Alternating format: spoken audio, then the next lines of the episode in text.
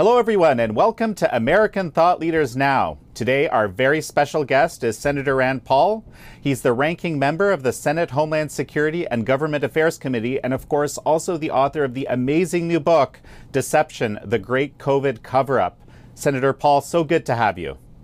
Great to be with you. Thanks for having me. You know, just very recently, you were in a hearing where you did some oversight around pretty serious free speech issues of uh, FBI Director Wray and uh, uh, DHS Secretary Mayorkas. What do you feel can come of this? You know, to me, it's pretty important that we not have our government uh, participating and showing up at the offices of people in the media and saying, what you're saying is disinformation, you can't say that. That to me is a clear violation of the First Amendment. That's what this case, Missouri versus Biden, is about. Basically, they sued and said the FBI and the Department of Homeland Security should not be allowed to show up weekly at Twitter and Facebook and have things taken down. In the book, we talk about this because the theory that the lab, uh, the virus leaked from the lab in Wuhan, was suppressed by Facebook for over a year. But the question is, is it being suppressed at the behest of government? And this is essentially government using its arm of government to stretch out and then use private industry to be their sort of outsourced censors. So this is a big problem and something that I continue to fight. I addressed it with Mayorkas and with uh, Director Wray last week, and neither one of them seemed to even be willing to admit that they were having the meetings. But right now they're forbidden from having the meetings, and Director Wray from the FBI finally admitted, yes, we're not having the meetings. Uh, but I don't know if that's good enough. I've been trying to get the minutes of those meetings, and I want to know exactly what's discussed and uh, you know what kind of things the government is trying to do to prevent speech from occurring. Well, one of the things that came out in Missouri versus Biden is there's a lot of you know, so you, you, could call it cajoling or, you know, sort of the implied, uh, you know, regulatory effect that might happen if you don't do the thing that I need you to do. And that's, you know, that can be viewed as similarly to actual giving actual direction. Right, but can you imagine if the mainstream media that doesn't seem to care about this issue, ABC, George Stephanopoulos, whatever, we have an interview, and after the interview, he has a meeting with the FBI, and the FBI says, We want to review the tape, and these things that came out in the interview we think are misinformation and should be excluded they would be horrified. They would immediately realize that that's an infringement, even if it was just a suggestion. We think you might want to, or we've looked at your content mediation rules and we think this doesn't fly under your own rules. Maybe you might want to consider removing this from the interview. ABC, NBC, CBS would be horrified by this, and yet they don't blink an eye when this is happening at Twitter, or Facebook, and all of the other YouTube across the spectrum. Well, uh, I, I, think you've probably at this point looked at Congressman Jordan's new report with the weaponization subcommittee. It's uh, the weaponization of disinformation pseudo experts and bureaucrats, I think is, is the title. I mean, that shows a level of, let's say, coordination, even pre 2020 election. Um, have, have you looked at this? Yes, and we're continuing to look at it, and we're working closely with uh, Jim Jordan on this. We have a bill to try to fix this, the Free Free Speech Protection Act, and Jim Jordan is the lead in the House, and I'm the lead in the Senate. And our bill would basically make it illegal for the FBI or Department of Homeland Security or the White House or the CDC. It would be illegal for them to meet with anybody in the media, not just internet companies, but anybody in the legacy media as well or the print media it would be illegal and they would be fired if they were found to be meeting to discuss, cajole, compel, coerce, uh, any kind of kind of discussion to limit constitutionally protected speech. And we decided to use the wording constitutionally protected speech because the FBI pushes back and says, well, we talked to them about taking down child pornography. Well, that's against the law, child pornography. It's not constitutionally protected speech. So it's a good way of trying to divide out what the government can and cannot do because Christopher Wray pushes back and says, well, we go after, we talk to Facebook about putting terrorist posts. People are recruiting for Hamas. We want that taken down. Well, we're not objecting to p- stopping people from joining a violent group. So there are limitations on speech, but there is constitutionally protected speech. And me telling you that masks don't work or that your child doesn't need a vaccine for COVID, that is my opinion based on the way I've seen the science, but that is constitutionally protected. And in no way should the FBI or Department of Homeland Security or some outsourced project to Stanford or some other Berkeley uh, be allowed to coerce them to take down my speech. Well, let's jump into deception because, you know, a, core element of the deception was incredibly significant censorship, but actually more than that, because it was the ability of the mechanism that can manufacture almost perceived consensus among us that something like a lab leak is just a toxic idea. We're not even allowed to think about that.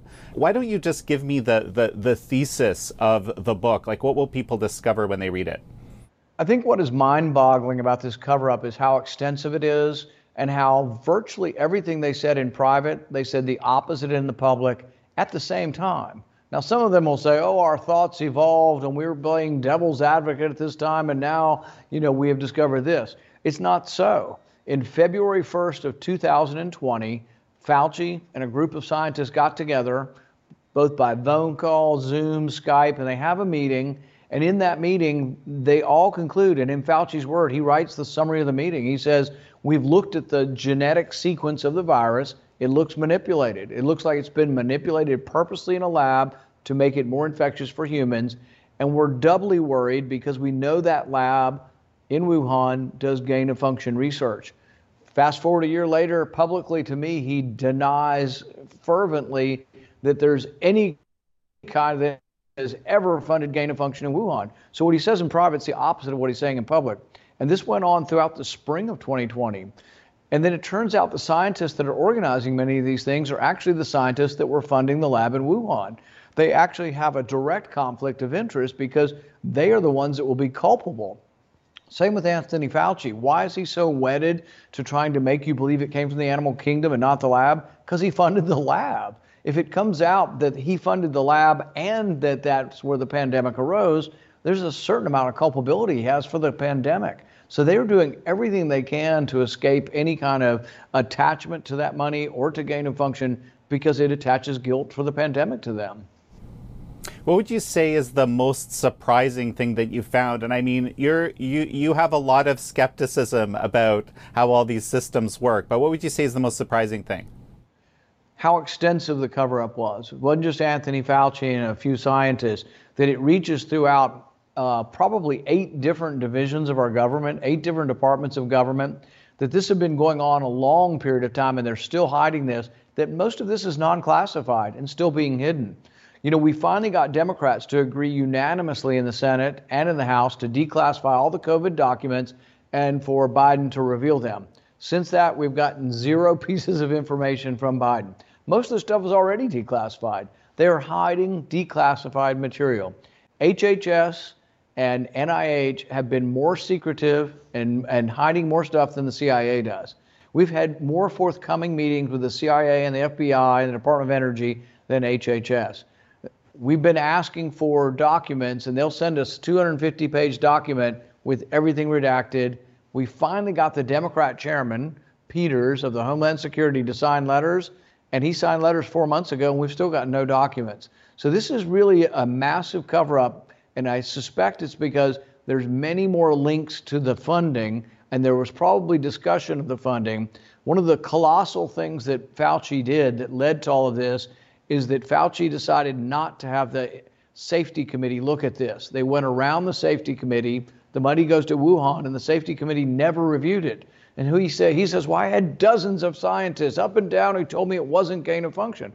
Well, then we should see the minutes of those meetings where the discussion happened. I wanted to see the discussion over was it safe or unsafe to send this money to Wuhan? And if he says all my scientists told me it wasn't, I want to see the dialogue. I want to see the arguments the scientists made for why we should have been doing this dangerous research in a totalitarian country in a lab that was of a lower safety level than almost every scientist in the world agrees they shouldn't have been doing it there. And then to, to make matters worse, when it finally happens, when the accident happens, you know, China, of course, covers all of it up and won't admit to anything. It took them three months to admit that there was a contagion. And even then, they said it wasn't going people to people for another two weeks until they couldn't deny that. Uh, so at every step of the way, there's been a cover up that began in China. But the surprising thing was how extensive it is in our country and how our country circled the wagons to prevent knowledge, much as they do in a totalitarian country like China. Yeah, I mean it's it's it's absolutely astonishing. You know, you had a pretty unique role that you played, I think, because by my observation, Dr. Fauci was incredibly effective at avoiding kind of having in public to speak with anybody who might challenge his view. You know, he said, you know, I am the science, these kinds of things. Of course, you actually, you know, challenged him publicly and perhaps had the had the I don't know intellectual maturity to not be intimidated by him because he is actually very intimidating. Can you tell me a little bit about that experience and and just was, was there anything unexpected that came of that? You know, we write about this in the book. When I started out with Dr. Fauci, I was completely neutral. I had no opinion of him. I really, frankly, had never heard of him other than a few press conferences. The first meeting I had with him in the first exchange, I asked him whether or not steroids might be used in the very sick COVID patients to rescue them from death. And he poo pooed it and said, We've looked at that and it doesn't work. Well, it turns out a year later, and at, towards the end of the pandemic, the scientists have discovered that the one treatment that saved 36% of the people, reduced mortality by 36% for very sick people, we're talking about people on the ventilator or close to the ventilator, was IV steroids. So he was completely wrong on that. That was my first indication that he was not a truth teller or that he wasn't very competent. But then about a month later, we're in the spring of 2020, the data coming out of China is that kids aren't getting sick and they aren't dying from this. And I challenged him with it because they're already beginning to lock down the schools and become hysterical about children. And I challenged him with the issue of children. And once again, he goes off on a track. It sounds like sort of the CNN hyster- hysteria track. And he goes off saying, oh, kids are dying from multi organ failure and all this stuff. And it just wasn't, frankly, true when we looked at the statistics, it turns out that there are kids who die from this uh, Kawasaki type of disease that you can sometimes get in post-viral situation. Turns out it was less than it was before the pandemic, and COVID doesn't have an increased rate of that. But that's the kind of stuff he would mouthpiece just to scare people, to get people uh, able to accept his edicts of lockdown.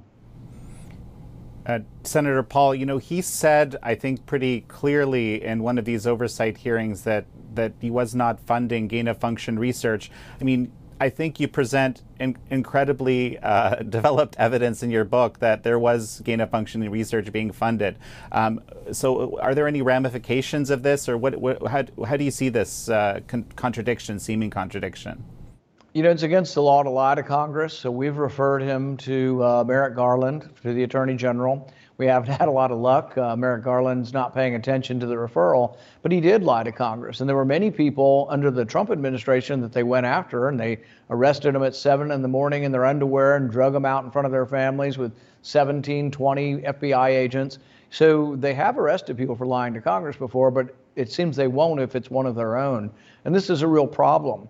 On whether or not it was gain of function, if you take two viruses and you take the genetics and you combine them to create a virus that doesn't exist in nature and it's more lethal or more infectious, that's gain of function. it's no more complicated than that. But if Anthony Fauci were sitting here, he'd say, well, bat viruses can't be gain of function. It can only be human viruses. Well, who says that? And it didn't say that in their definition, but we do know that when I was debating him over this, the day before his next testimony that he came before us with, they changed the definition. They simply went on their website and typed in a new definition to try to define away gain of function. In fact, they don't even use the words gain of function anymore.